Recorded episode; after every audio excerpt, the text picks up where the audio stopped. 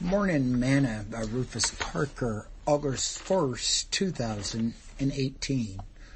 O worship the Lord in the beauty of holiness. Fear before him all the earth. Say among the heathen that the Lord is reigneth. The world also shall be established that it should not be moved. He shall judge the people righteously. Let the heavens rejoice, and let the earth be glad.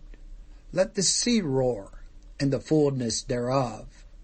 Let the fields be joyful, and all that is therein. Then shall all the trees of the woods rejoice before the Lord.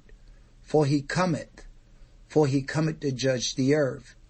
He shall judge the world in righteousness, and the people with his truth. Psalms ninety-six, verses nine through thirteen. Today's morsel. One of the things about God's Word is that it gives us warning. But sad to say, most people do not heed the warning given, even some in the church.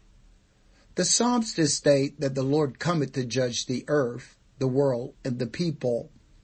He states that God will judge the world with righteousness and the people with truth.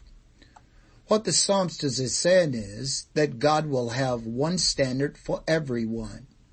That standard is His Word. If our lives are built on His Word, then we will have nothing to fear or to worry about. We will stand the test. But if you are coming about with a lot of fear in your lives now, chances are we are not rooted and grounded in the truth, the Word, and living right.